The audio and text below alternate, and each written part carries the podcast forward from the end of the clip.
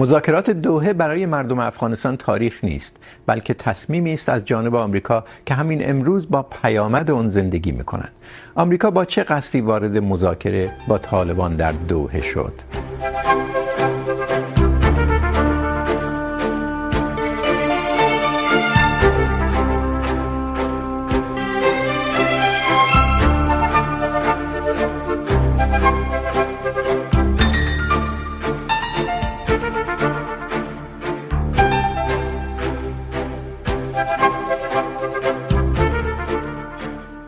سلام.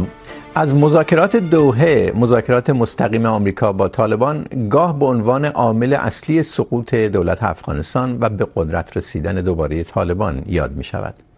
حتی آنان که با این نظر موافق نیستند و قدرتگیری طالبان را ناشی از عوامل ریشه‌ای تر می دانند، کما بیش میپذیرند که مذاکرات دوحه سقوط دولت اشرف غنی را شدت بخشید.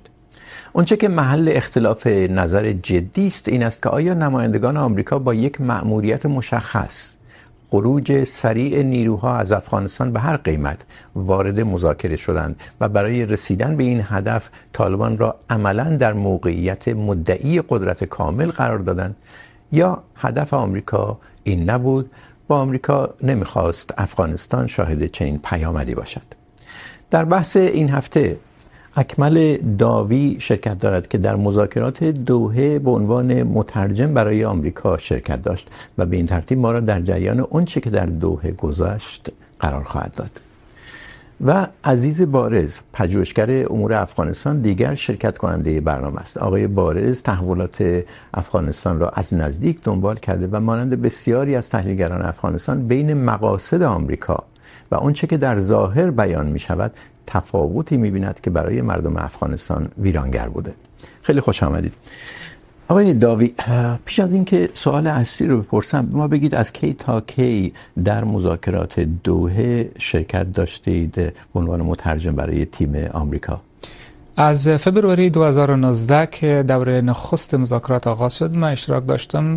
بعدش تا به مارچ دو هزار و بیست با وجود یک موافقت نامه در ماه فوریه امضا شد میان هیئات آمریکایی و طالبان، ولی یک زمان بیشتر به کار بود چون که رژیم ترامپ می‌خواست با ملا برادر صحبت بکنه، بنان به یک مترجم ضرورت بود که من در اون جریان شما مترجم ترامپ هم بودید در صحبت با ملا برادر؟ بله، من و سراسر مذاکرات دوحه هم به این ترتیب شاهد بودید، شرکت داشتید به عنوان مترجم. دقیقاً. بسیار عالی. این لازم بود برای اینکه مشخص شه. خب با این حدی از مشارکت و شاهد بودن، شما فکر می‌کنید تیم آمریکا به رهبری آقای خلیلزاد با چه هدف مشخصی وارد مذاکرات شد؟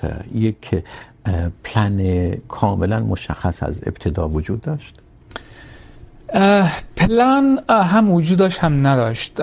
پلان در زیر هدایت یک رئیس جمهور صورت می گرفت که یک رئیس جمهور غیر معمول بود. در آمریکا سال دو هزار و شش سال بود که یک رئیس جمهور بسیار غیر معمول، یک رئیس جمهور متفاوت به قدرت دست یافت. رئیس جمهور ترامپ از ابتدا به مسائل افغانستان بدید نگاه میکرد که رؤسای جمهور پیشتر از او که باراک اوباما و جورج دبلیو بوش بودند به او نگاه نمیکردند.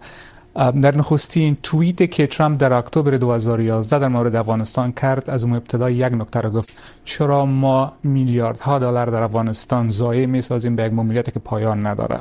بله. از دو هزار و یازده تا زمانی که به کاخ سفید رفت، رئیس جمهور ده توییت در مسائل افغانستان کرد. تمام ده توییت اگه شما امروز نگاه بکنید میگن که ما باید فوراً از افغانستان خارج شیم.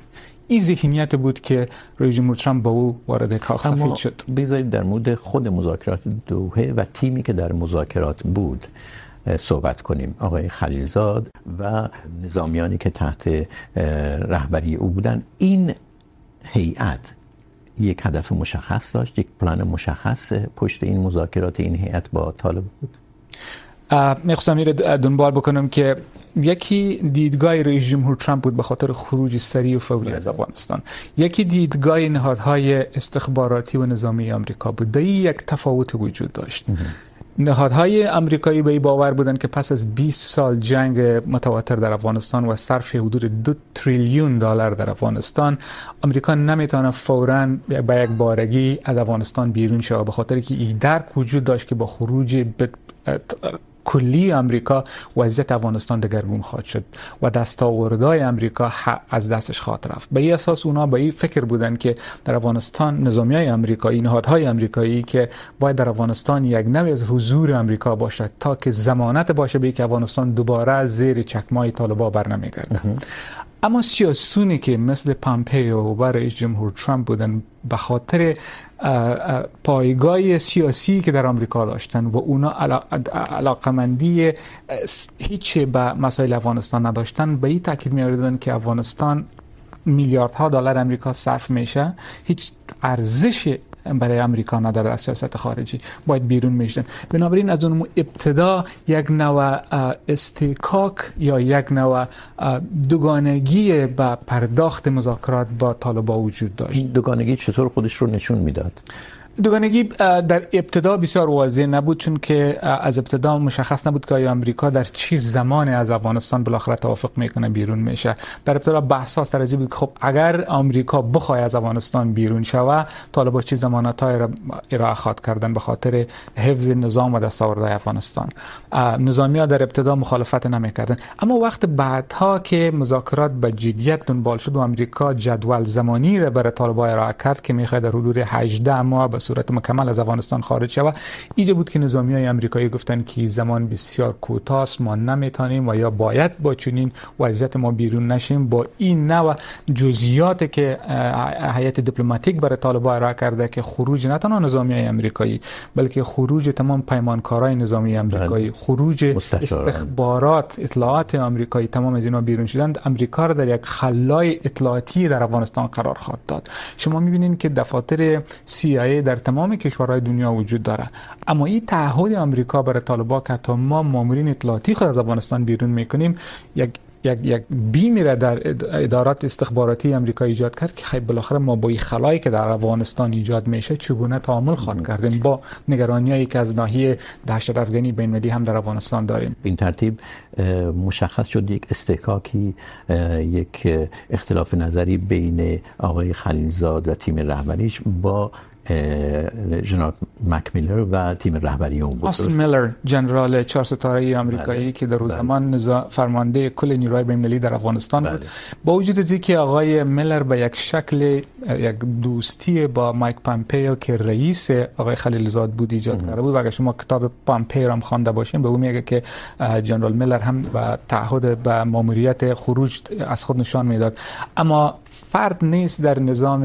در بخش نظامی آمریکا که اولویت‌های خود بیان بکنه، بلکه در کل نظامیای آمریکایی منافع خود دنبال میکنن. بر اونها میراث بیست ساله جنگ آمریکا بسیار مهم بود. بر نسل‌های آینده خود وقتی که نظامیای آمریکایی از جنگ در افغانستان میگن آیا جنگ برنده شدن یا بازنده، این برایشون اهمیت داشت. بسیار خوب. آیا بر اساس این اختلافی که میگید آشکار شد وقتی مذاکرات جدی شد، شما نتیجه گیری میکنید که از ابتدا یک پلان، یک طرح مشخصی آمریکا داشت یا نتیجه گیری میکنید که نداشت و کم کم در طول مذاکرات این پلان شکل گرفت؟ کدوم یک نتیجه گیری درست تریه؟ اگر شما با دوازده ماه مذاکرات نگاه بکنین، خود دریافتین که مذاکرات هر از گاهی به بنبست مواجه میشد.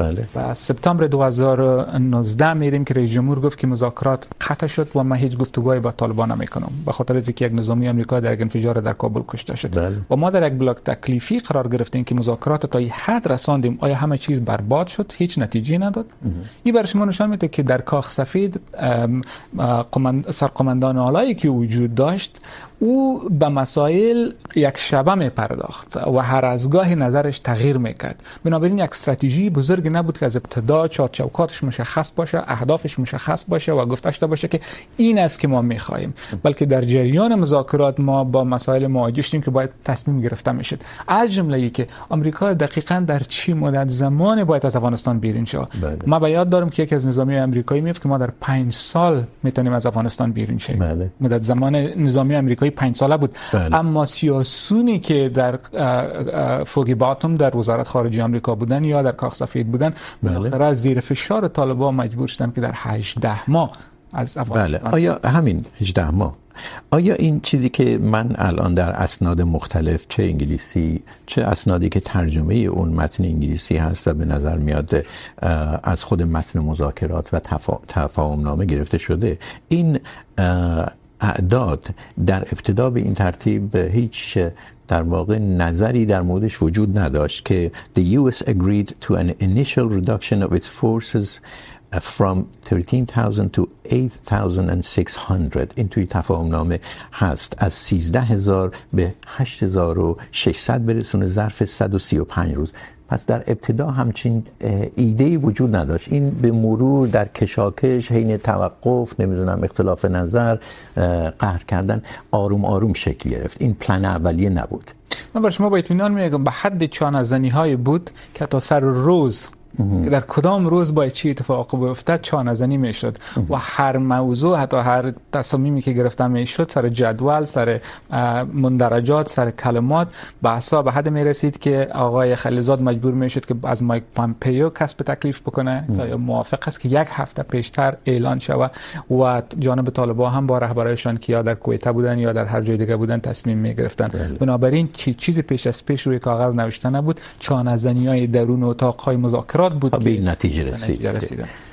آقای بارز، شما معتقد هستید فراتر از آنچه که در مذاکرات دوحه روز از پیروز گذشته باید نگاه کرد و پلن آمریکا رو فراتر از این دید و بر این اساس نتیجه گیری می‌کنید که آمریکا اومده بود به هر قیمتی از افغانستان خارج شه، به هر قیمتی. این بر چه تحلیلی استواره؟ بله، من باور دارم که آمریکایی‌ها نه تنها در افغانستان، در هر جای دنیا که میآیند به خاطر اهداف معین که منافع ملی خودشان است میآیند. افغانستان هم خالی از این بحث نیست. اینا تا یک زمان در افغانستان صادقانه بودند کنار مردم افغانستان. وقتی که دیدن شرکای افغانیشان مثل آقای کرزای، بعداً هم آقای غنی صادق نبودن، همکار خوب نبودن و کشورهای منطقه همزمان آمدن در جنگ نیابتی داخل شدن، خیلی واضح برای روشن آمریکایی‌ها با برنامه گرفتن که از افغانستان خارج شوند. بعد از سال دو هزار و ده که رسما آقای رئیس جمهوری قبل از ترامپ، اسمش فراموش کردم، اوباما، آقای اوباما رسما اعلان کرد که میخواد از افغانستان خارج شود. گپی پنهان نیست. بله، البته اینکه اعلام کنن از افغانستان میخوان خارج شن احتمالاً آقای داوی هم میپذیره که اینا اومدن، ولی اینکه با یک پلن مشخص بیان و ضمناً با این عزم قاطع بیان که به هر قیمتی خارج شن، به نظر میاد بر اساس شرحی که ایشون از مذاکرات دادن و کشاکشی که در جریان بود و همینطور اختلاف نظر بین تیم‌های مختلف در درون نمایندگان آمریکا، ایشون میگه چنین چیزی نبود. اتفاقاً یعنی یک در واقع تصمیم کلان بوده که دیگه وقتش خارج شیم، ولی اینکه به چنین پیامدی بیانجامه که شاهدش بودیم، شما معتقد هستید آمریکا واقعا می‌خواست به این شکل خارج شه؟ من باورم است که آمریکا در آغاز می‌خواست واقعا کنار افغانستان بمونه و افغانستان به رفاه برسه. در آغاز منظور شما موقعی که طالبان رو ساقط کرد؟ بله، تا سال دو هزار و هفت و نه دو روایت است، گاهی نو میگن گاهی هفت. بعد از اون دیدن که قسمی که بیان کردم در منطقه، در افغانستان حتی آقای کرزی حاضر نبود به ایسی را امضا کنه، همون توافقنامه دو جانبه مهم استراتژیک. بعد از این زمان که آمریکایی‌ها خصوصا استخبارات اینا دریافتن که کشورهای منطقه طالبان را از لحاظ نظامی و از لحاظ لوجستیکی مد میکنن، اینا برنامه گرفتن که خارج شون. این که ما تمام گناه را سر یک رئیس جمهور در آمریکا بندازیم، بگمان ما زیاد با بالانس خوب نمیه. آقای اوباما تصمیم داشت برای، بعد آقای ترامپ تلاشای جدی کرد که برای یه مقدار عجله کردن، بی برنامه برآمدن. به این معنا که قسمی که آقای خلیلزاد در صحبتش میکنه، هدف این بود که اینا بدون مشکل از افغانستان برین. کاملا ناامید شده بودن، چون دولت افغانستان تحت رهبری آقای غنی هیچ نوع همکاری و گفتگوهای صلح نکرد و اسنادی بسیار وجود داره که شواهدی وجود داره میگن که آقای غنی به علاوه از اینکه همکاری نکرد که گفتگوهای صلح صورت بگیره، تخریب کردن این پروسه را. یکی از عوامل عمده ناکامی گفتگوهای صلح دولت افغانستان است و طرف دیگه طالبان بودند که اینها از گفتگوهای صلح به حیث یک حربه استفاده کردند، اما پلان اصلیشان جنگ و اشغال نظامی بود که به هدف خود رسیدند.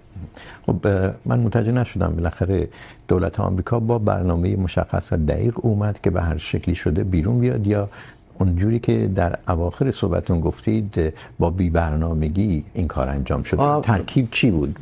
برنامه مشخص داشتن و بعد وضعیت غیر مشخص. خدمت شما بگم آمریکایی‌ها واقعا آمدن که افغانستان، حالا به هر دلیلی که آمدن و ما معلوم است که قضیه ناین یازده بود، اینجا بمانن و ثبات را بیارن و ریشه های تروریسم بخش کنن، اما در نیمه راه متوجه شدند که شریک مطمئن ندارن، برنامه خروج را گرفتن و یک پلان مشخص ریختن که به هر قیمتی بیان بیرون. بله، با, با پلان. حالا ما اگه بگیم که تنها رئیس جمهور نده، این تصمیم آمریکا خروجشان تنها رئیس جمهور افغانستان آمریکا نقش نداشتن، نهادهای مهم، انستیتوهای مهم استراتژیک آمریکا همشون موافق بودن که از افغانستان خارج شوند. بحثی مهم این است که در پروسه گفتگوهای صلح دولت افغانستان هم همکاری نکرد، طالبان هم برخورد صادقانه نداشتند. ولی در نهایت شما مشکل اصلی رو که سرنوشت افغانستان رو رقم زد، این میدونید که آمریکا با یک پلان مشخص آمد که به هر قیمتی از افغانستان خارج شه. آقای داوی، در جریان مذاکرات آیا واضح بود این استکاکی شما بیان کردین، استکاک بین بخش دیپلماتیک و بخش نظامی، این واضح بود بین اونچه که جنرال میلر میخواست و اونچه که آقای خلیلزاد میخواست؟ بله، مثلا یک مثالش براتون بگویم که وقتی تصمیم به این گرفته شد که نظامیان آمریکایی باید به صورت تدریجی از افغانستان خارج شوند، بعضی‌ها به الحاقیه‌های ضمیمه‌ای موافقتنامه دوحه اشاره میکنن که یک بخش از او پروسه عملیاتی خروج آمریکا است. در اون موارد اختلافات به صورت بسیار واضح آشکار میشد، از جمله ای که وقتی که یک پایگاه نظامی در آمریکا ازش بیرون میشه، در زمان خروج در اطراف از در حریم امنیتی از که نظامی آمریکایی قرار داره، اگر طالبا به او حریم حمله میکنن، درگیر میشن با نظامی آمریکایی، نقش نظامی آمریکایی که خارج من حیث متحدین استراتژیک نظامی افغانستان، طالبا اصرار می‌ورزن بر اینکه آمریکا باید نباید درگیر جنگ شود، ما درگیر جنگ با طرف افغان هستیم، هیچ آتش بست با اینا امضا نکردیم، اما با شما آتش در یک آتش بست هستیم. بله. نظامی‌ها تاکید می‌ورزیدن که ما با افغان‌ها در یک سنگر برای حدود بیست سال جنگیدیم، اینا متحدین ما هستند، با ما یک جا خون ریختاندن و ما اخلاقاً باید از اینا حمایت بکنیم وقتی که داریم پایگاه رو تخلیه می‌کنیم. تخلیه می‌کنیم. و اما دیپلمات‌های آمریکایی بر این تاکید می‌ورزیدن که نفس یک موافقتنامه‌ای را که با طالبان امضا کرده از درگیری‌های رو در رو میان نظامیان آمریکایی و جنگجوی طالبان باید جلوگیری شود. اینجا بود که دیپلمات‌ها به یک طرف تاکید می‌ورزیدن که باید نظامیان درگیر نشن و نظامیان می‌گفتن که ما تعهد داریم، موافقتنامه استراتژیک با نظامیان افغانستان داریم و اخلاقاً باید از متحدین خود در افغانستان وقتی که درگیری جنگ هستند حمایت بکنیم. این اختلافات به حد بود زمان بیادم است که یکی از دیپلمات‌ها، دیپلمات ارشد آمریکایی، به حد برآشفته شد که برای یک جنرال آمریکایی فریاد زد و گفت تو باید خاموش باشی، ما آمریکا هستیم و غیر نظامیا ملکیا برای جنرال ها فرمان میتن. اینجا پاکستان نیست دیگه، نظامیا پاسخگو هستن به دیپلمات ها، به سیاستمدار. و مثال پاکستان دادن، گفت اینجا پاکستان نیست که جنرال ها برای دیپلمات ها فرمان میتن. بله، اینا بنابراین این اختلافات تا این حد هم وجود داشت. و خیلی طبیعی است که میان نظامیا و دیپلمات ها هم جای دنیا یک اختلاف نظر باشه، ولی در نهایت موافق بودن که آقای خلیلزاد نماینده ویژه باشه و برای افغانستان کار کنه، هم هم نظامی هم ملکی هم. اما ما میخوایم این را بگوییم که مهمترین اشتباه آمریکایی‌ها این بود که این مبارزه را در غیاب دولت مشروع افغانستان یا مردم افغانستان شروع کردن. این نقطه است که این مذاکره را با مذاکرات ژنو در یک سطح میاره که اونجا هم در غیاب مردم افغانستان تصمیم گرفته شده. اگر قرار می بود، اما زمانا ما در رسانه‌ای را گفتم که مثلا از لحاظ حقوقی که ما حقوقدان هستم، این مذاکرات سه جانبه می بود، افت افغانستان، شکست دموکراسی به این اندازه نبود. الان در غیاب مردم افغانستان تصمیم گرفته شده، با یک گروه طالبان مذاکره کردند که یک سال قبل اینا را توریست می‌خواندند و برای سر سرانشان جوایز میلیون دلاری گذاشته بودند. این نقطه عظیم اشتباه آمریکایی‌ها بود که اگر در اینجا مامور هر کسی می بود شاید در حدی کمتر از آقای خلیلزاد اشتباه میکرد. اما نقطه اساسی دیگی که ما میخوایم بهش علاوه بکنم این است که قسمی که پیشتر هم گفتم دولت افغانستان برای آقای غنی هم همکاری لازم را به خاطر موفقیت پروژه نکرد. تا آخر آقای غنی تاکید داشت که طالبان بیان به این دولت همکاری تسلیم شدن. بله میگفتن. ولی بذارید نکته اول رو در میان بگذارم با آقای داوی. شما که با فضای اون مذاکرات آشنا هستید و به خاطر میارید و اون موقع در اون فضا بودید، آیا میشد تیم دولت افغانستان رو از ابتدا وارد مذاکرات دوحه کرد؟ یعنی یک خواستی از جانب طالبان بود یا نه بی‌اعتمادی دولت آمریکا به دولت افغانستان به دولت اشرف غنی بود؟ چی بود که باعث شد دولت افغانستان در اون مذاکرات دوحه نباشه و مشارکتش بیفته به دور بعد، یعنی پس از توافق نامه دوحه؟ ببینید دو چیز باید با هم آمیخته نسازیم. و یکی است که یکی ماموریت آمریکا بود که آمریکا به خاطر ماموریت جنگ، ختم ماموریت جنگیش با طالبان طرف صحبت میشد، با یک گروهی که بیست سال باش جنگیده بود و باید یک راهکار را برای خروج نظامیش از افغانستان ایجاد میکرد. یعنی یک مسئله داخلی آمریکا بود از نظر برای منافع آمریکا ایجاب میکرد که از افغانستان بیرون شوه و ضمانت‌های زیر دست افغانی را از طالبان بگیره. در این میان ضرورت برای حکومت افغانستان وجود نداشت که یک طرف مذاکره باشه. امریکایی‌ها نمی‌خواستن وقتی که مذاکرات بین الافغانی میشه سری که آیا افغانستان دموکراسی باشه، دولت امارت باشه، دولت شاهی باشه، به اون مسائل سر و کار داشته باشه. این بحثا میان افغان‌ها بود و ایجاب نمی‌کرد که امریکایی‌ها دو حضور داشته باشه. بنابراین این موضوع که حکومت افغانستان حکومت مشروع بود یا نبود در مذاکراتی که آمریکا با طالبان میکرد، مناسب دو گروه درگیر جنگ به خاطر ختم یک جنگ فرسایشی که بیشتر از بیست سال در وقت گرفته بود، حضور حکومت افغانستان در اوج به نظر من منطقی نبود، به دلیل اینکه برای آمریکا مسئله مسئله یک جنگ بین نیروهای آمریکایی و طالب بود و بحث دولت افغانستان بحث ثانوی بود که در دور بعدی. آیا نشون نمیده که به این ترتیب آمریکا یک اولویت داشت و با این اولویت وارد شد؟ نیروهای نظامی ما چطور خارج بشن، در چه جدول زمانی و بقیه مسائل اهمیت نداشت، اگر اهمیت داشت اهمیت درجه چندم داشت؟ ببینید ام ام امریکا برای یک ماموریت دائمی وارد افغانستان نشده بود از همان ابتدا. امریکایی‌ها اگر شما به سروی‌های افکار عامه آمریکا هم نگاه بکنین، حتی در سال‌های دو هزار و هفت تا هشت هم میگفتن که ما باید از افغانستان بالاخره باید بیرون شویم. آمریکا نمیتونست مادام العمر در افغانستان بمانه. از همان ابتدا مثل که آقای بارز اشاره کردن، رئیس جمهور اوباما هم گفته بود که ما بالاخره از افغانستان باید بیرون شویم، یک روز باید باشه. به همین دلیل بود که میلیاردها دلار از صرف ساختن اردو و پلیس ملی افغانستان کرد. آمریکا در ظرف بیست سال صد و چهل و شش میلیارد دلار به نقل از سیگار اداره بازرس بازسازی افغانستان در افغانستان سرمایه گذاری که تا که اگر روز آمریکا از افغانستان بیرون میشه نهادهای خود افغانستان ایستادگی بکنن. این که حکومت افغانستان، مردم افغانستان نهادهایی را ساختن که کاغذی بود، نتونست در مقابل هجوم طالبان ایستادگی کنه، این مسئولیت به درون به نهادها و مردم افغانستان و رهبرای افغانستان برمیگرده. آمریکا بیست سال وقت بسیار زیاد است به خاطر ساختن نهادهای مردمی در کشور و صرف میلیاردها دلار. یک نکته را از زاویه دیگه ببینم، نظر به گفته آقای اکمل داوی که آمریکایی‌ها درست است که در افغانستان با طالبان جنگیدن، اما یک جنگ مستقل نداشتند.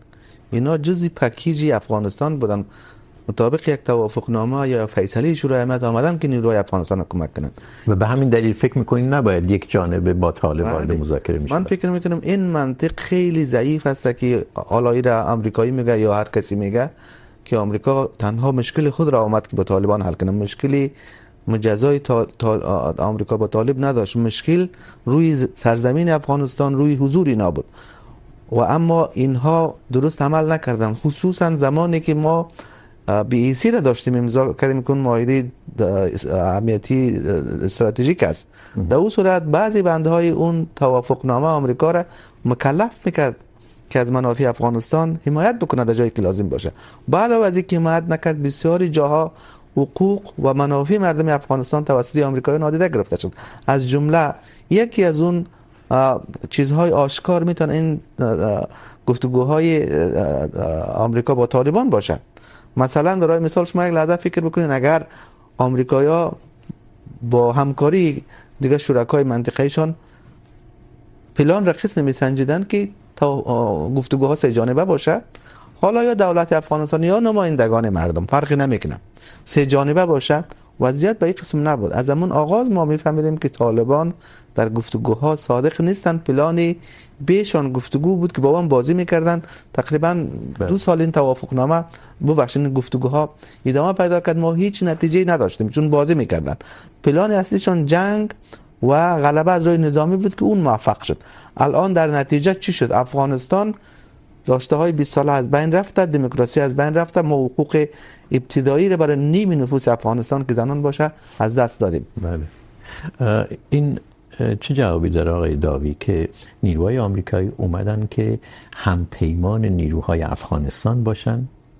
اومده بودن در واقع که ارتش نیروهای نظامی افغانستان رو کمک کنن، بعد یک مرتبه بگن که ما کاری با این ارتش، با این نیروهای نظامی و هیئت سیاسی افغانستان نداریم، ما خودمون یک جانبه با طالب مذاکره میکنیم. ببینین بحث را که میکنیم باید مبتکی بر حقایق باشه، درست؟ آقای باریز از یک موضوع اشاره کرد که آمریکا بر اساس فیصله شورای امنیت ملل متحد به افغانستان دخالت کرد. این درست نیست.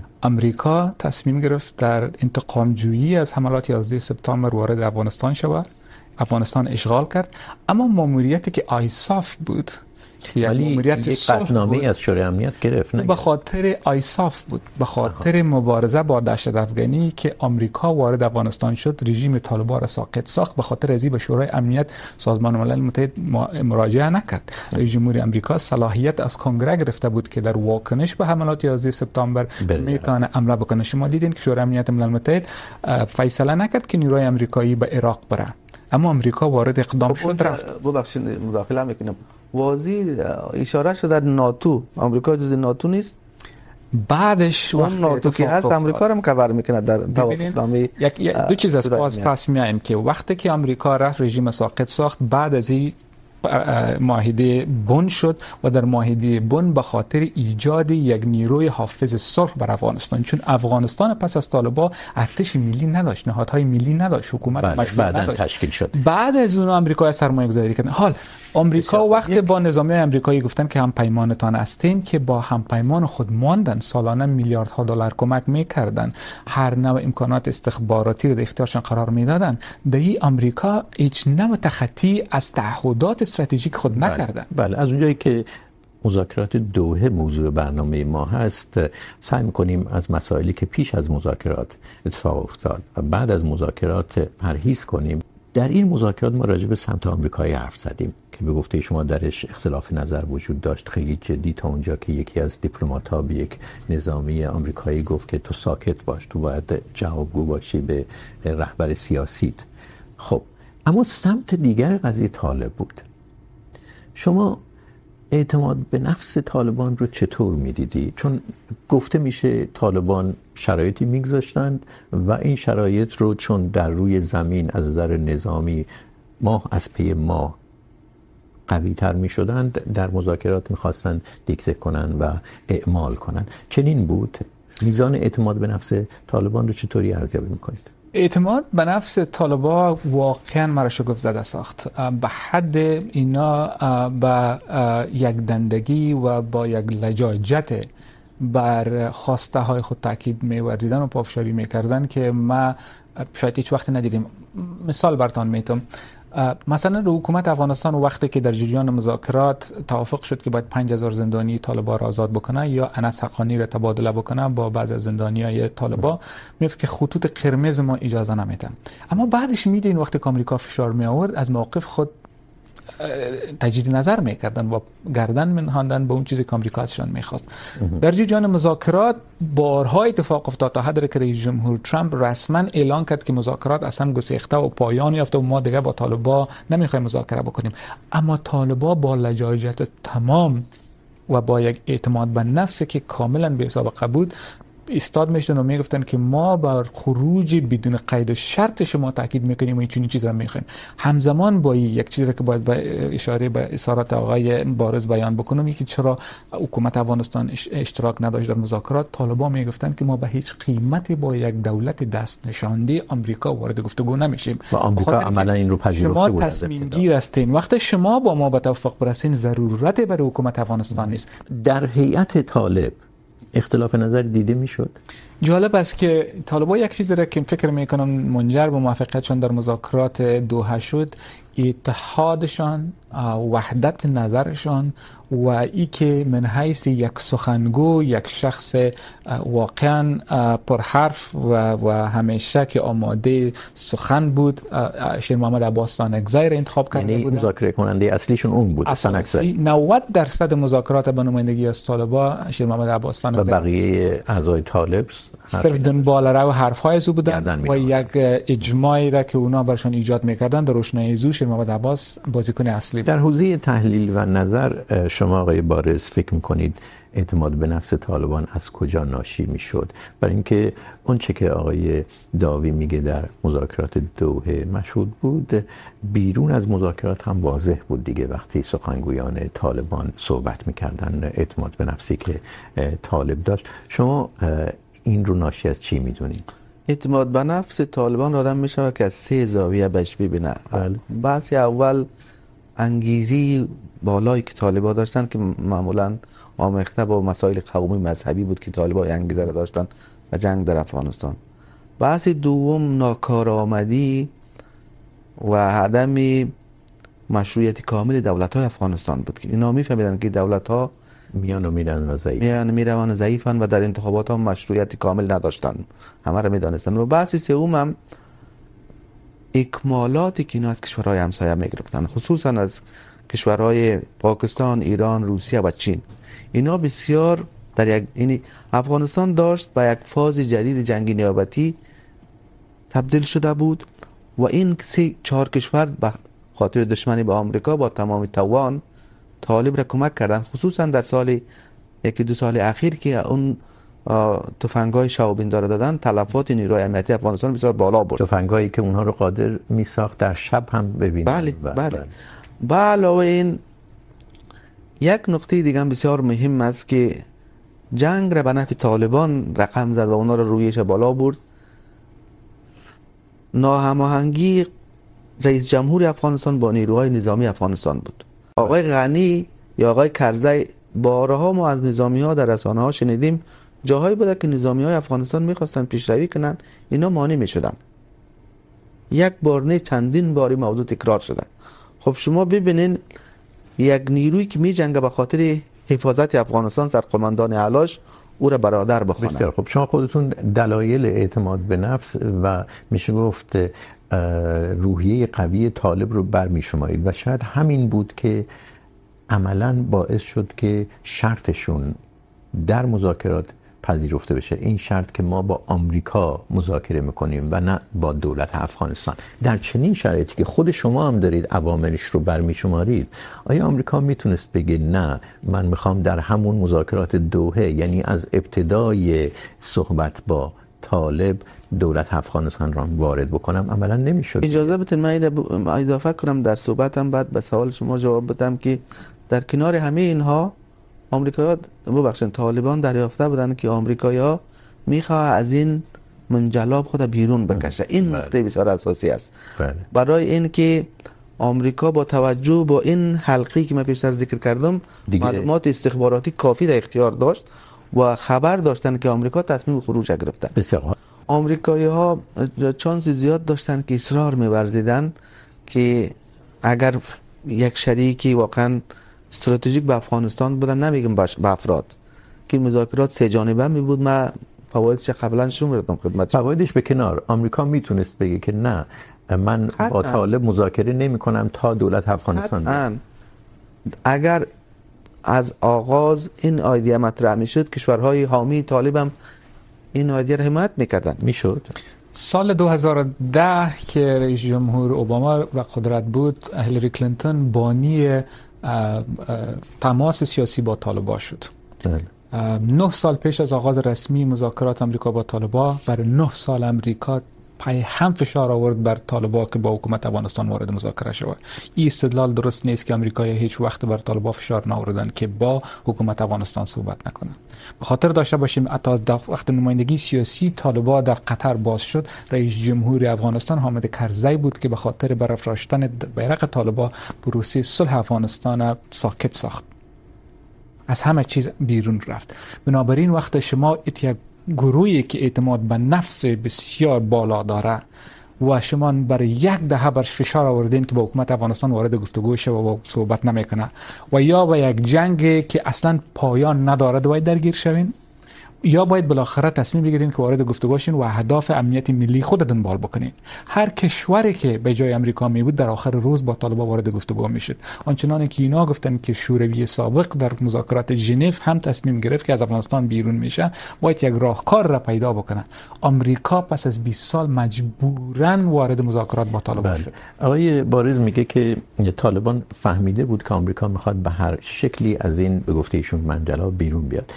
این بر طالبان آشکار بود، یعنی طالبان وقتی اومد توی مذاکرات دوحه شما احساس می‌کردید دست آمریکا رو میخونه، یعنی میدونه که آمریکا به هر قیمتی میخواد بیاد بیرون. این احساس وجود نه تنها طالبان میفهمید، منطقه میفهمید، مردم افغانستان میفهمید، همگی واضح بود این نوشته روی دیوار بود که آمریکا بیرون میشه، بیرون میشه به هر قیمتی، به هر قیمت بالاخره بیرون میشه. مشکل در این نبود که طالبان بسیار قوی بودن، مشکل در این بود که افغانستان نتونست یک حکومت مقتدر ملی را ایجاد کنه که مردم در پی نیروهای امنیتی و دموکراسی. شما میگید که این روی دیوار آشکار بود، ولی به نظر میاد دولت مستقر در افغانستان چنین چیزی رو نفهمیده بود که آمریکا میخواد به هر قیمتی خارج، چون خود نزدیکان آقای قدیم. من یک نکته اضافه کنم به حرف آقای داوی که از یک زاویه دیگر ببینم، اون نکته بسیار مهم باریکی هست در روابط دولت افغانستان با آمریکا. آمریکایی‌ها دریافت کردند که در افغانستان همین دو رئیس جمهوری که با حمایت اینا آمد شرکای خوب با اینا نبودند. دلیل دلسردی آمریکا این بود بگمان به حیث یک گزینه که نخواستن اینا وارد شوند، وگرنه ما الانم باور دارم که تا اکنون هم آمریکا قدرت اول جهان هست.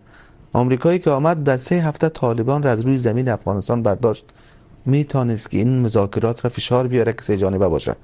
قصدا نخواست آمریکایی‌ها، چون از این دولت ناراض بودن، اعتماد نداشتن به اینا. بسیار خب، اگر همین حرف شما رو بپذیریم باید به این نتیجه برسیم که وضعیتی که در افغانستان پیش آمد حدود دو سال پیش رو نمیشه کاملا نتیجه تصمیم دولت آمریکا دانست. بله، و گفتن این که آمریکا بود که سرنوشت افغانستان رو رقم زد کل حقیقت رو بیان نمیکنه، بلکه عوامل دیگر، بازیگران دیگر هم بودن، از جمله نخبگان دولت مردان افغانستان. درسته؟ کاملا امروز ما موافق هستم. اتفاقا ما سال گذشته در یک کنفرانسی که دعوت شده بودم در اکادمی علوم تاجیکستان، عوامل شکست افغانستان را چهار نقطه توضیح دادم. اول، رؤسای جمهور یا زمامدارای افغانستان که اینا واقعا خوب عمل نکردن. دوم، شرکای بین المللی ما که در رأسش آمریکاست. سوم، مداخلات کشورهای همسایه. چهارم، جریان‌های سیاسی یعنی احزاب سیاسی، مردم، جامعه مدنی. و در مجموع این چهار عامل باعث شکست افغانستان شد و هر چهار عامل میتونه در هر جای قابل بحث باشه. آقای داوی، در جریان مذاکرات دوحه اتفاقاتی افتاد که کاملا مشخص میکرد که اوضاع داره به چه سمتی میره، از جمله وقتی آمریکا پذیرفت که حمله به نیروهای طالبان، حملات هوایی رو متوقف کنه، بلافاصله طالبان در شرایط بهتری قرار گرفت و تونست حملات علیه ارتش افغانستان رو شدت ببخشه. بازتاب این در مذاکرات چی بود؟ امریکا پای هم تلاش ورزید که یک کانسپت را، یک طرح را به نام کاهش خشونت در بالای طالبان بقبولانه. به حد ایده دنبال کرد که پس از اینکه یک حمله انتحاری در کابل اتفاق افتاد و یک نظامی آمریکا کشته شد، سبب شد که رئیس جمهوری آمریکا تصمیم بگیره که مذاکرات بله این رو گفتید ولی این در مورد تلفات نیروهای آمریکایی بود. در شرایطی که من الان میخونم در یک ماه در ژوئن دو هزار و نوزده است اگر اشتباه نکنم، بذارید برای اینکه دقت داشته باشیم، در یک ماه نهصد و اندی نیروی نظامی افغانستان کشته میشه. این بیش از دو برابر رقمی است که سال قبلش تلفات داده ارتش افغانستان. این نشون میده که حملات و مرگباری تا... حملات طالبان دو برابر شده و این متأثر از تصمیم‌هایی است که آمریکا در مذاکرات دوحه میگیره. یعنی این تصمیم که ما به نیروهای طالبان حملات هوایی نکنیم، عملا دست طالبان رو باز میگذاره. این واقعا در مذاکرات یه جوری بازتاب میافت که طرف آمریکایی بفهمه که داره ارتش افغانستان رو به مصلح میبره. ببینین شما از نهصد نظامی آمریکا افغان یاد کردین که در یک ماه کشته شد. در ظرف ده روز نظامیان آمریکایی به خاطر آوردن فشار بالای طالبان در ظرف ده روز یازده صد جنگجوی طالبان از میدان نبرد حذف کرد. در چه سالی؟ در همون در دورانی که در جریان مذاکرات به خاطر آوردن فشار بر طالبان و به خاطر از اینکه بعضی از از مندرجات موافقتنامه دوحه بر اونها بقبولانه، به خاطر زو در ظرف ده روز یازده صد جنگجوی طالبان از نبرد حذف کرد. بله شما میتونین از در سپتامبر دو هزار و نوزده اظهارات مایک پامپیو وزیر خارجه آمریکا رو ببینید. در حد یک ادعاس ما فکر می‌کنم که امکان وزیر خارجه آمریکا یک ادعا نمی‌کنه. آمار که وزارت دفاع آمریکا جمع‌آوری می‌کنه از تلفات دشمن به سلسله مراتب به حکومت آمریکا میره. وزیر خارجه آمریکا آدم نیست که هوایی ادعای بکنه و این آمار پیش وزارت دفاع تایید کردن. طالبان ضرورت نداره تایید بکنه. حذف شدن جنگجوی خود اونها همیشه میگفتن که جنگجوهای ما نیست، مردم ملکی است و به خاطر جلب افکار عامه کوشش میکردن که جنگجو. به حال صحبت شما به اینجا رسید که آمریکا تلاش کرد با اعمال تلفات بسیار زیاد بر طالبان اونها رو در میز مذاکرات به پذیرش یک سری از شرایط وادار کنه ولی نتونست. بله و, و یک چیز دیگه هم فراموش نکنیم که ارزیابی‌های اطلاعاتی آمریکا از میدان‌های جنگ افغانستانی بود که پس از خروج کامل نظامیان آمریکایی از افغانستان تا یک یا دو سال دیگر هم حکومت افغانستان نظامیان ارتش افغانستان نیروهای ویژه افغانستان میتونن که در مقابل طالبان مذاکرات دوحه مشخص بود. این مشخص بود ارزیابی‌های اطلاعاتی آمریکایی بود که غلط در آمد که غلط در آمد ولی آیا غلط در آمد یا عملاً یک رئیس جمهور خواست که پلان و استراتژی آمریکا را خونسا بکنن. با این بعد از از مسائل مسائل افغانستان نگاه نشده و ما می‌خوایم این اشاره بکنم. رئیس جمهور غنی با بدگمانی که از ماموریت خلیلزاد داشت وقت متوجه شد که کار از روی کار گذشته و آمریکا بالاخره در دراز مدت می‌خواد آمریکا قدرت در افغانستان بین طرف‌های درگیر تقسیم شود و یک حکومت وحدتی ایجاد شود که شاید طالبان در رأس از او باشند. به خاطر خونسا کردن ماموریت خلیلزاد با آمریکا رئیس جمهور افغانستان یک فاجعه را بر افغانستان وارد ساخت که با فرارش تکمیل شد. فکر می‌کنید این و یک عمل محاسبه شده بود. برگی بود که در ماجرا ناشی از بالاخرش رئیس جمهور غنی بالاخره در آخر روز برای طرف آمریکایی ثابت ساخت اگر شما مرا نادیده میگیرین، اگر شما بر کشور ما و بر ریاست ما و بر قدرت ما تصمیم میگیرین و معامله میکنین، من در آخر روزی توانایی دارم که معاملات شما را کاملا ناکام سازم. و می‌بینید که رئیس جمهور آمریکا و حکومت آمریکا و حتی طالبان شگفت زده شده بودن که ما چطور تونستیم در ظرف یازده روز این چیز بگیریم. شگفت. البته ما وارد بحث‌های خارج از مذاکرات دوحه شدیم، اینها صرفاً در حد تحلیل و برداشت شما از اوضاع، ولی چنین چیزی میشه گفت که اون صفحه نهایی در این فصل فصل پر از تشتت خروج نهایی آمریکا از افغانستان اون ناشی از تصمیم آقای غنی بود برای اینکه پلن آمریکا رو خنثی بکنه. خب یکی از ازلای این بحران آقای غنی بود، ذل بزرگش. اما نمیتونیم که همه با ملامتی را گردن حکومت وقت افغانستان بندازیم. قسمی که پیشتر گفتم آمریکایی ها اینجا ملامت بدن که خیلی عجولانه تصمیم گرفتن، در قسمت خروجشان جای بی برنامه شدن، جای هم قسمی که آقای داوی گفتن کسانی تصمیم میگرفتن که فرسنگ ها از افغانستان دور بودن، حتی با مشوره نظامی های خودشون هم گوش نکردن. بعضی دیگه هم نقش کشورهای همسایه بود که پیشتر هم ذکر کردم خدمت شما. اما ما میخوایم یک نقطه دیگر اشاره بکنم که هر چند شاید از بس بیرون نباشد، نتیجه چی شد؟ گاهی هم در دنیا واقع شده که بعضی کشورها آمدن کاری خلاف قانون کردن. همین توافق نامه دوحه از نظر قوانین بین المللی یک کاری غیر معمول بوده که انجام شده، اما نتیجه مثبت داشت یا نه؟ من فکر میکنم که یکی از تراژدی‌های قرن بوده برای افغانستان. نتیجه این است که افغانستان از یک دوره بیست سال تجربه‌ای که دموکراسی سقوط میکنه و فعلا ما داریم در میان کشورهای منطقه در بدترین وضعیت به سر میبریم، در حدی که زنان افغانستان حق آموزش و کار ندارند، مردان افغانستان حق آزادی لباس پوشیدن ندارند و اکثرا در فقر. سی و چهار میلیون شهروند افغانستان مطابق آخرین گزارش یو ان دی پی در فقر به سر میبرند. چطور میتونه آمریکا و جهان که به سرنوشت افغانستان که توافقنامه دوحه باشه تصمیم گرفتن اینها را تحلیل کنن به خودشان به مردمشان؟ بله، پیش از اینکه من سوالی که میخواستم بپرسم رو بپرسم باید ابتدا از شما نظرتون رو بگیرم. پیش از ادامه میخوام ببینم نظر شما چیه در مورد این نکته‌ای که آقای باریز گفتن که مذاکرات آمریکا در دوحه با طالبان غیر معمول بود. شاید منظور شما از غیر از نظر حقوقی، پس منظور شما اینه که در واقع از نظر حقوق بین الملل غیر قانونی بود. کاملا چیزی میشه گفت؟ من فکر نکنم که در حقوق بین الملل الزامات مشخص ساخته باشه که حکومت آمریکا یا کدام حکومت دیگه باید با طرفینی که درگیر هستن مذاکره نکنن، چون این چیز رو من در حقوق بین الملل سراغ ندارم.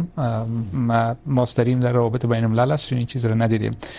این حق آمریکا بود که با یک طرف که درگیر است وارد گفتگوهای شد و مذاکرات شد و به یک تفاهم سیاسی دست بیابه و این عمل اجرایت هیچ قانونی را تخطی نکرده، نقض نکرده. بخاطر به یک نکته اشاره کنم که میتونه در این زمینه محل مناقشه باشه. بسیاری از زندانیان طالب که آمریکا از دولت افغانستان خواست آزاد بشن، از نظر خود دولت آمریکا تروریست بودن. خب اگر شما کسی رو تروریست خطاب میکنید، معنیش این است که تروریست در سطح دنیاست نسبت به مردم، نه تنها در آمریکا، در کشورهای دیگه.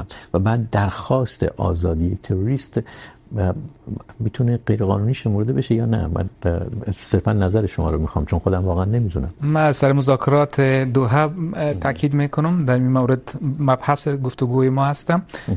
تروریست یعنی کی؟ آیا یک تعریف واحد از تروریسم در جهان وجود داره که نداره؟ خب اجازه بدید من به دولت آمریکا گرفت. درسته؟ بله، درست. بله. روی تعریف آمریکا کسایی رو سرزمین من واقع آزاد ساخت بر اثر فشار بر دولت افغانستان که خودش تروریست نامیده بودشون. این میتونه یک جنبه از اون چیزهایی باشه که آقای باریز میگه که شما مذاکرات غیر حقوقی یا غیر قانونی انجام میدی، برای اینکه منجر به آزادی تروریستایی میشه که پس فردا اگر اومدن دوباره یک هواپیمای دیگر رو رو بودند، اون وقت میگی چیکار کردن؟ بله، ببینین روی تعریف تروریسم در دوحه هم برای دو هفته بحث‌های وجود داشت که جانب طالب آمریکا را تروریست خطاب میکرد و جانب آمریکا طالب را تروریست خطاب میکرد. اینکه کدام از این درست بود، کدامش معجب بود، بحث است که از حاشیه بحث ما نیست.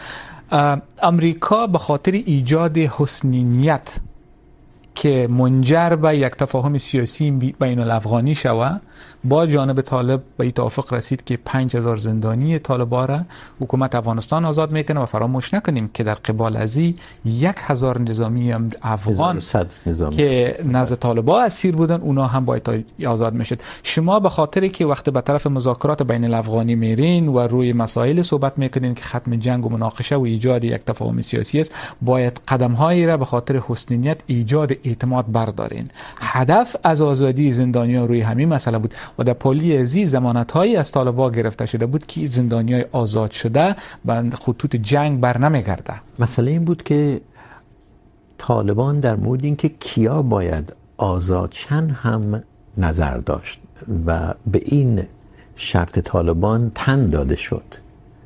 اصلا فقط آزادی یه تعداد از زندانیان طالبان نبود، بلکه آزادی اونهایی بود که برای طالب مهم بودند. دقیقاً. و اگر آمریکا لیست تروریستی داشت، احتمالاً در صدر این لیست بودند. ام نگرانی‌های امنیتی وجود داشت از بعضی افراد که در دست در کشتن نظامی‌های آمریکایی دست داشتند، سابقه اجرا داشتند و نظامی‌های فرانسوی را کشته بودند. دیپلمات‌های فرانسوی بسیار آشفته بودند از اینکه یک طالب بود به نام عبدالصبور که در کشتن هفت نظامی فرانسوی در افغانستان دست داشت و آزادی زور طالبان مطالبه می‌کردند، ولی در آخر روز باز برمیگردیم به اینکه مذاکرات بلیوبستان هایی است که بعضی از این چیزهایی را که شما میتین شاید مورد پسندتان باشه، ولی شما باید به خاطر یک معامله، ولی بده بود و بستان نبود، در نهایت بستان هم برای آمریکا بود، برای برای افغانستان نبود. این موضوع علیحده است. برای آمریکا مبارزه با اشرف غنی. اجازه بدین ما با همه احترام در یک قسمت با شما موافق نباشم. شما خودتان الان که صحبت میکنین حرفای پایانی شما حرفای اولتان رد میکنن. قسمت فکت اخیری که گفتین، اگر یک لحظه تصور کنیم که پایه‌های حقوق بین الملل عمومی را به حقوق بین الملل خصوصی ترسیم بکنه، اونجا جانب‌ها مطرح است. یک گروهی که از طرف جهان تروریست خطاب شده باشه و روی افرادش جوایز بین المللی گذاشته شده باشه، چطور اونا مذاکراتش به سرنوشت یک مردمی که اینها از اونها نمایندگی نمیکنن، به هر حال دولت مشروع یا نامشروع داره، چطور شما اینا توجیه میکنین در کانتکست حقوق بین المللی که اشکال نداره، اشکال جدی وجود داره، تنها یک تا گپ میشوه بگوییم که منافع آمریکا ایجاب میکرد که کارا بکنه، که آمریکا به خاطر منافعش و بیرون شدن از منجلاب افغانستان حاضر شد که با دشمنش یا با اون گروهی که خودش تروریست خطاب میکرد به توافق برسه تا بار بسترش ببنده و به خیر سلامت برگرده آمریکا. اما قطعا در تعارض با قوانین بین المللی هست. تنها بحث افغانستان نیست. اگر این قضیه در فلسطین هم رخ بده، در اسرائیل هم رخ بده، در کشور سودان هم رخ بده. آقای بارز برما ببین کدام معاهده، کدام معاهده حقوق بین الملل نقض شده دقیقاً؟ در کجا نگاشته شده این معاهده؟ خب مشخصاً معاهده برای افغانستان در حقوق بین الملل پیش بینی نشده، اما وقتی که جانب ها میگه حقوق بین الملل خصوصی از نظر حقوق جانب یک حکومت مشروع است، نه یک گروه شورشی. خیر. چون این چیزی نیست. شما میتونید با هر گروهی که درگیر جنگ است گفتگو کنید. دولت ها تنها نیستن. بحث مذاکره خص... میشه مذاکرات خصوصی باشه، تجارتی باشه، اما بحث سرنوشت مردم ها که میشه، آمریکا در کجا سر سرنوشت مردم افغانستان میسنه؟ میگه که این از نظر حقوق بین الملل جواز نداره. آمریکایی‌ها کار را به خاطر منافعشان انجام داده. آقای بارز شما یک چیز باید مغالطه نکنین. آمریکا سر سرنوشت مردم افغانستان با طالبان مذاکره نکرده.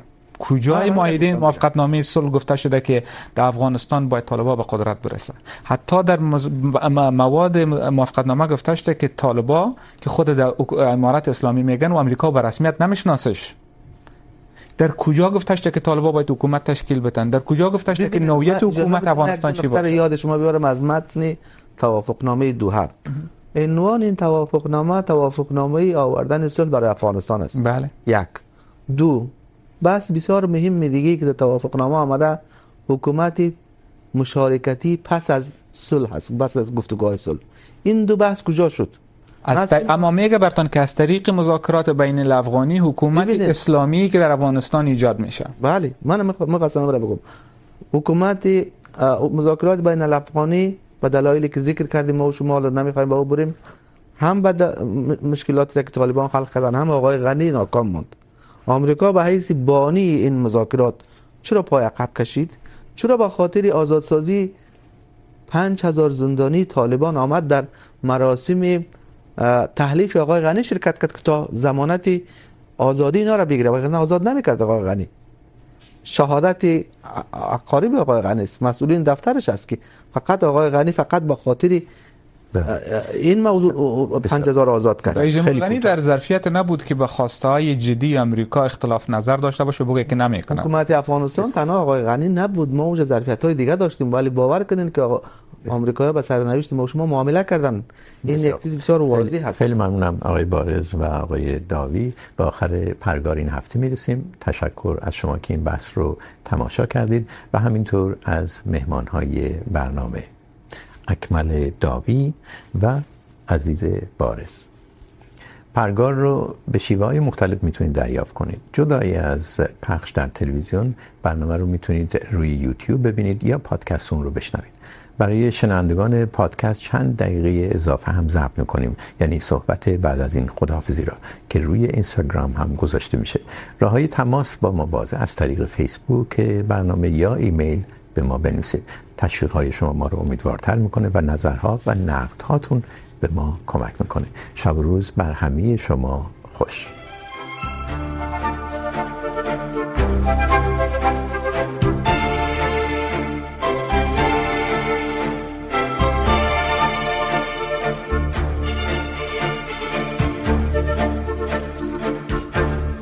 خب آقای بارز، مشخص شد شما افسون بر آمریکا طرف‌های دیگر رو هم تا حدی مسئول می‌دونید، ولی کماکان معتقد هستید که عامل اصلی اونچه که الان در افغانستان می‌گذره تصمیم آمریکاست در مذاکره مستقیم با طالبان در دوحه؟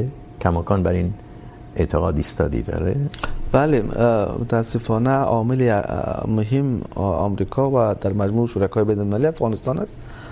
البته ما می‌خوایم اینو بگوییم که باید عامل اصلی را حکومت افغانستان بدانیم. شما افغانستان. پس این یه چیز دیگه است، نظر دیگه است. بله. عامل اصلی رو حکومت افغانستان بد... بله برای اینکه این چیزی که آمریکا میگه، آمریکا میگه اگر شما الان تحت سیطره طالبان هستید خودتون مسئولید، یعنی نخبگان سیاسیتون. من یک چیزی نمیتونم که کدام عامل اصلی بدانم.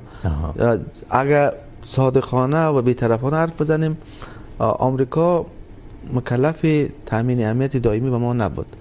باید اگر درجه بندی بکنیم در قدم اول نظام افغانستان، در قدم دوم شرکای بین الملل افغانستان از جمله آمریکا، بله از جمله آمریکا، در قدم سوم هم همسایه‌های ما که متاسفانه مداخله کردن، و در قدم چهارم جریان‌های سیاسی و مدنی و بله. رسانه‌های افغانستان، همه از اینها به نحوی تقصیر دارند و باید یک جایی پاسخگو باشند.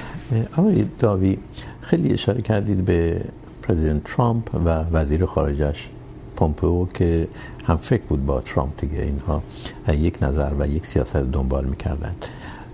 اگر ترامپ نبود ممکن بود به شکل دیگه‌ای افغانستان خارج شه؟ کاملا.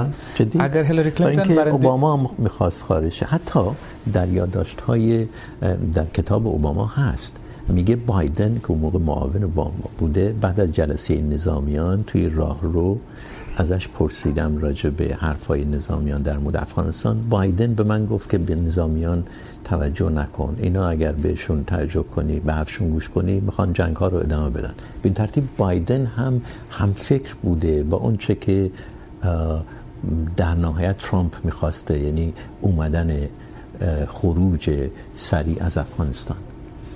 حدود شصت و سه درصد امریکایی بر اساس یک نظر سنجی گالوپ در سال دو هزار و شانزده مایل بودند که امریکا از افغانستان بیرون شود، یعنی چیزی نیست که تنها ترامپ می‌خواست از افغانستان بیرون شود.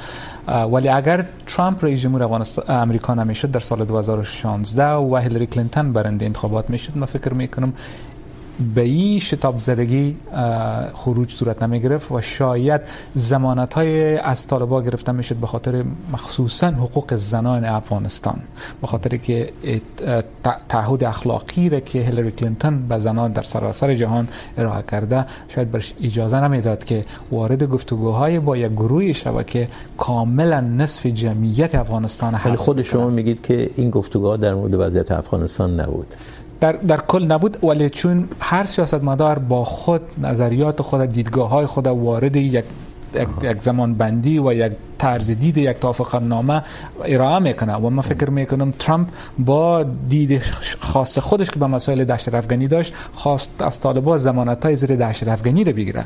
اما من فکر میکنم اگه هیلاری کلینتون به جای زمین بود شاید از طالبان میخواست که در پالوی تعهدات ضد تروریسم برای حقوق زنان افغانستان هم توجهی بکنن. بسیار خوب، خیلی ممنونم از آقای بارز و آقای داوی. سلامت باشین.